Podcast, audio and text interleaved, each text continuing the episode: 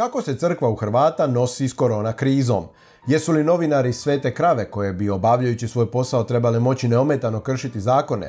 A trebaju li hrvatski katolici ohrabrivati ili opravdavati neposluh prema biskupima?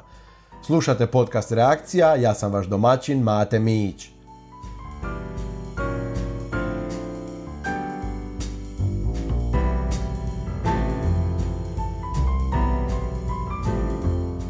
Reakciju slušajte putem YouTubea, Deezera, Google podcasta, Apple podcasta i svih većih podcast platformi. Ako vam se sviđa ovo što radim, stisnite like, podijelite s prijateljima i pretplatite se. Ljudi moji, dogodila se neviđena stvar koja je potpuno šokirala naciju. Vijest broj jedan. Apsolutno nešto neočekivano. Nikad viđeno. Katolički svećenik održao je misu za Uskrs. Da, da, dobro ste čuli. Katolički svećenik održao je misu za Uskrs i to pred petnaestak vjernika. Strašno. Donedavno ta vijest naravno ne bi zanimala apsolutno nikoga, ne bi ju prenio ni neki opskurni lokalni portal koji ne čita ni najbliža rodbina glavnog urednika, ali ove godine u ovim novim okolnostima, suludim okolnostima u kojima živimo, to postala nacionalna vijest broj jedan. Ako mene pitate, dva su razloga za to. Prvi je razlog to što dio novinara jedva čeka povod za obračun crkvom, pa tako od prvih dana ove karantene mi slušamo i čitamo o nekakvim neodgovornim svećenicima koji drže mise na pješačkim prijelazima, mobilne mise i, i nosaju okolo presveti oltarski sakrament, neodgovorno se ponašaju. E, ništa od toga naravno nema veze s realnošću, svi ljudi izlaze na ulicu, velika većina ljudi izlaze na ulicu, neki još uvijek idu na posao, neki idu u trgovinu, apoteku, banku, poštu, e, gotovo devetsto tisuća e-propusnica je izdano, dakle ljudi se i vozikaju između jedinica lokalne samouprave, nikakvo čudo nije zateći čovjeka na cesti pa bio on i svećenik, ali svaki izlazak svećenika na ulicu, među vjernike, čak i gdje se pridržavaju e, mjera koje je propisao stožer, krajnje se problematizira i pravi se od toga skandal, iako tu apsolutno nikakvog skandala nema. I tu se vidi to tendencijalno izvještavanje na koje smo mi katolici navikli. Dakle, od procesije sa minimalnim brojem sudionika na otoku na kojem, Bogu hvala, do sad nije bilo zaraženih, napravilo se nacionalnu javno-zdravstvenu ugrozu broj jedan, a uskrsnu misu s petnaestak vjernika pretvorilo se u najveći skandal, iako svakog dana u malo većem mjestu, ispred trgovine, banke, pošte ili ljekarne možete vidjeti redove sa većim brojem ljudi nego što je nazočilo toj misiji ili toj procesiji. Ono što bi crkvi trebao priznati svatko, pa čak i oni koji se s njom ne slažu, je to da je u ovoj krizi potpuno se podredila odlukama civilnih vlasti. Dakle, sekularnije od ovoga ne ide. Podjela svetih sakramenata stavljena je na čekanje do okončanja pandemije, crkve su zatvorene za vjernike i biskupi, slagao se netko s tom odlukom ili ne, više od toga nisu mogli ni napraviti. Dakle, to je bila najdrastičnija moguća odluka. Ali naravno za neprijatelje vjere ni ta velika žrtva koju je crkva podnijela nije bila dovoljna. Oni nikad neće priznati da su biskupi, da su to željeli, mogli civilnim vlastima puno više zakomplicirati život. Dakle, ovo je najsekularniji mogući potez, ali opet se traži dlaka u jajetu zato što tim ljudima jednostavno smeta samo postojanje crkve.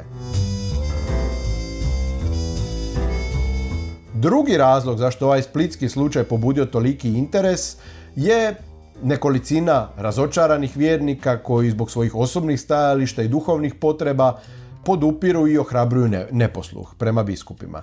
Dakle, njima svaki svećenik koji se, recimo, poput Don Jose iz Splita odmetne, postaje heroj, a slavljenjem takvih pojedinačnih slučajeva koji sami po sebi, ako ostanu pojedinačni, nisu neki veliki problem, tvara se slika, opća slika da je neposluh prema biskupima u određenim okolnostima ne samo dopušten, nego i poželjan.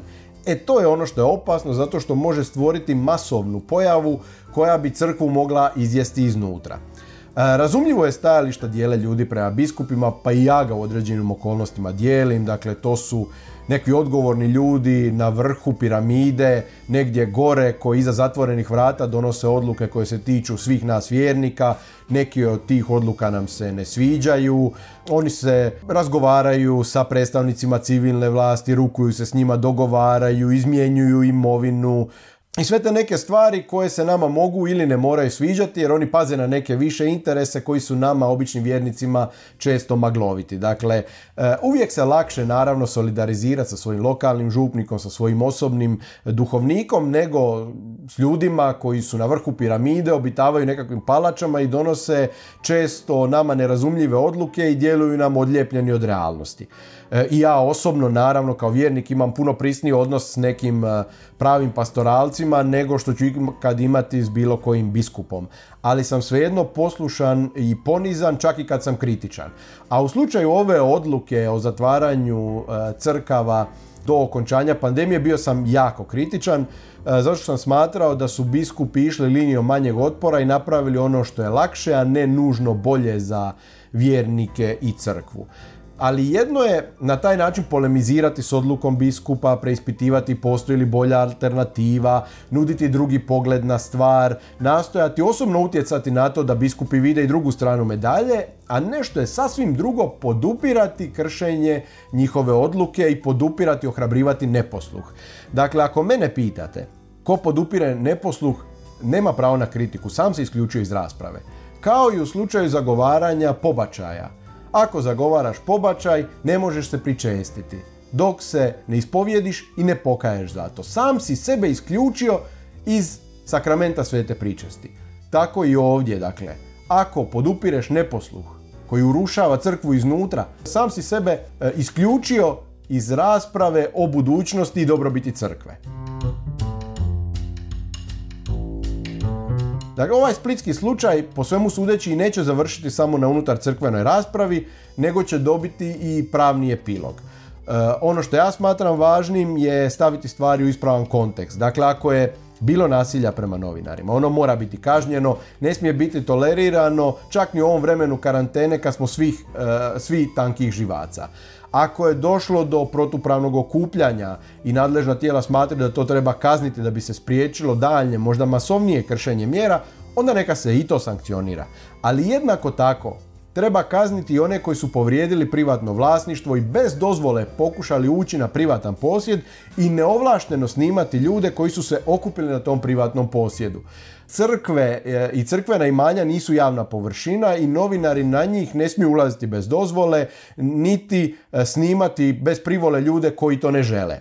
Ako je doista bilo u interesu javnosti izvještavati o ovom događaju, novinari su to mogli snimiti izvan kruga crkve, izvijestiti javnost da se na toj lokaciji odvija sveta misa protivno preporukama biskupa i propisima civilnih vlasti. Sve drugo, pa tako i pokušaj ulaska bez odobrenja, snimanje kroz ključanicu i slično, je protuzakonito i također treba biti sankcionirano. Nitko u ovoj državi, pa ni novinari, ne treba biti iznad zakona. U zaštitu novinara digli su se mnogi, a među njima posebno naravno oni koji ne vole crkvu jer su jedva dočekali.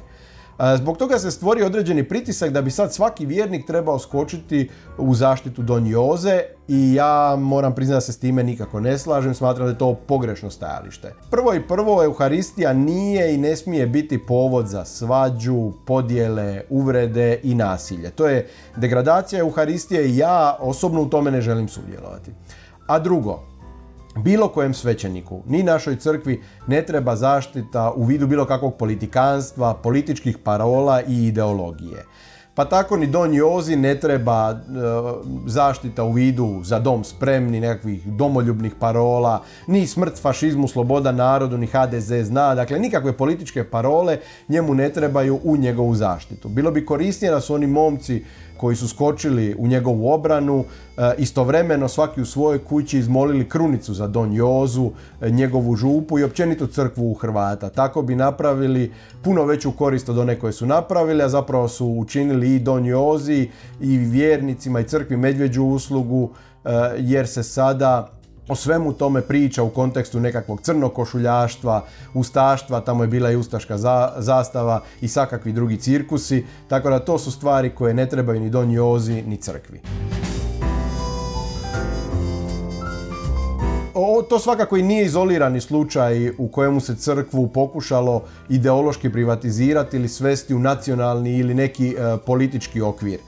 Katolička crkva neupitno je e, super važna za nacionalni identitet Hrvata, ali ona nije hrvatska, to nije nacionalna crkva.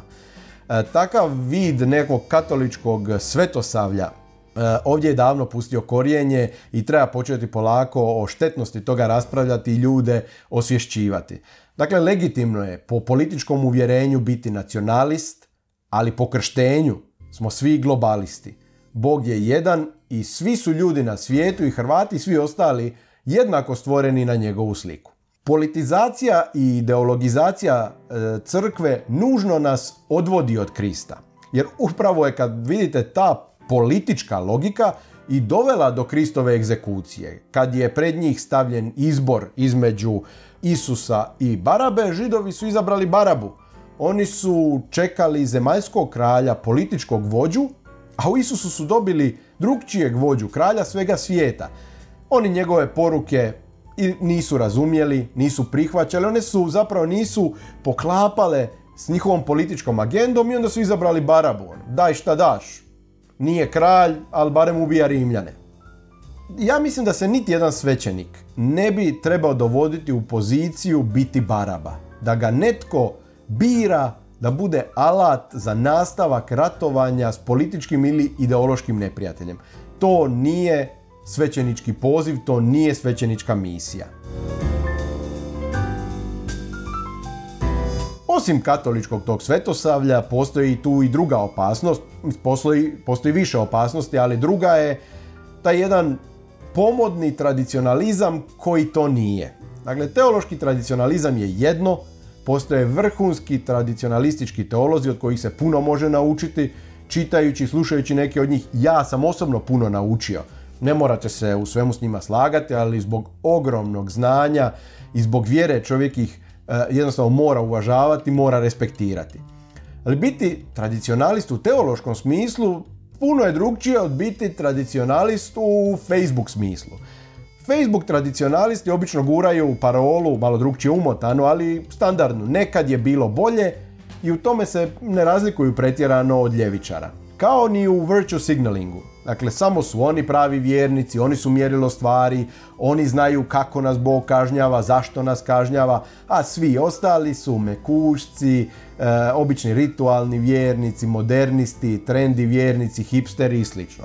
Dakle, s velikom sigurnošću mislim da sad, pogotovo nakon ovog slučaja, kad ga se malo bolje promotri, možemo ustvrditi da je taj ljevičarski mentalni sklop i ta virtue signaling kultura počela ovladavati katoličkim krugovima e, u Hrvatskoj i paradoksalno to upravo onima koji se predstavljaju kao najveći borci protiv ljevičara i revolucionara.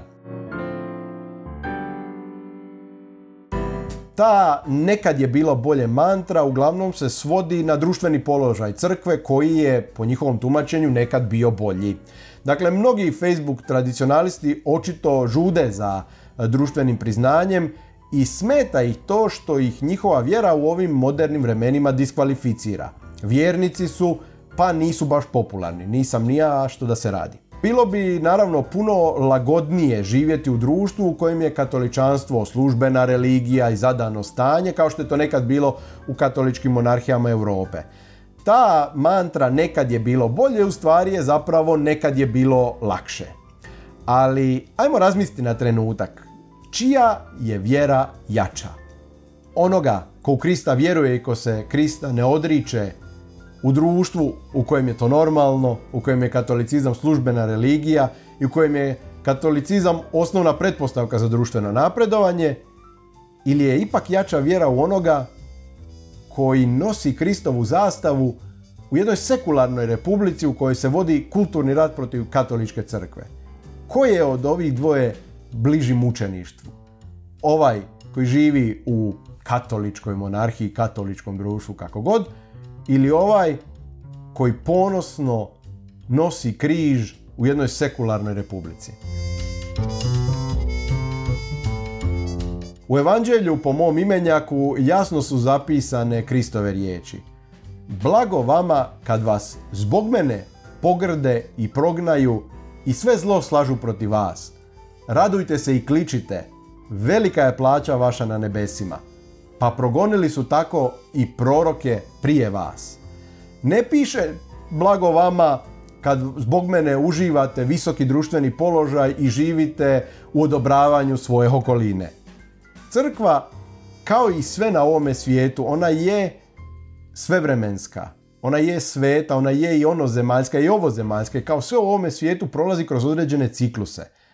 Imala je ona i imat će svoje i cvjetnice i velike petke. Biće slavljena, ali će u nekom trenutku biti mučena, vrijeđana i proganjana. Ja nekako ipak mislim da koliko god mi kao ljudi smo ranjivi, da smo ipak blagoslovljeni time što živimo u vremenu Velikoga petka, u tim društvenim okolnostima u kojima nas se vrijeđa, omalovažava i progoni zbog Krista. Jer ne trebamo nikad zaboraviti da Kristova muka i uskrsnuće su temelj naše vjere. Pomoći nositi taj križ je privilegija. I iako nas naša ljudska priroda i slabost vode ka tome da često ono zavapimo nebesima da malo odvade, da nam smanje taj teret, što je on veći, to smo mi bliže Bogu. Nekav zaključak za kraj bio bi, znači, ne podupirimo neposluh i tako ne podrivajmo temelje svoje crkve. Ne politizirajmo crkvu i vjeru.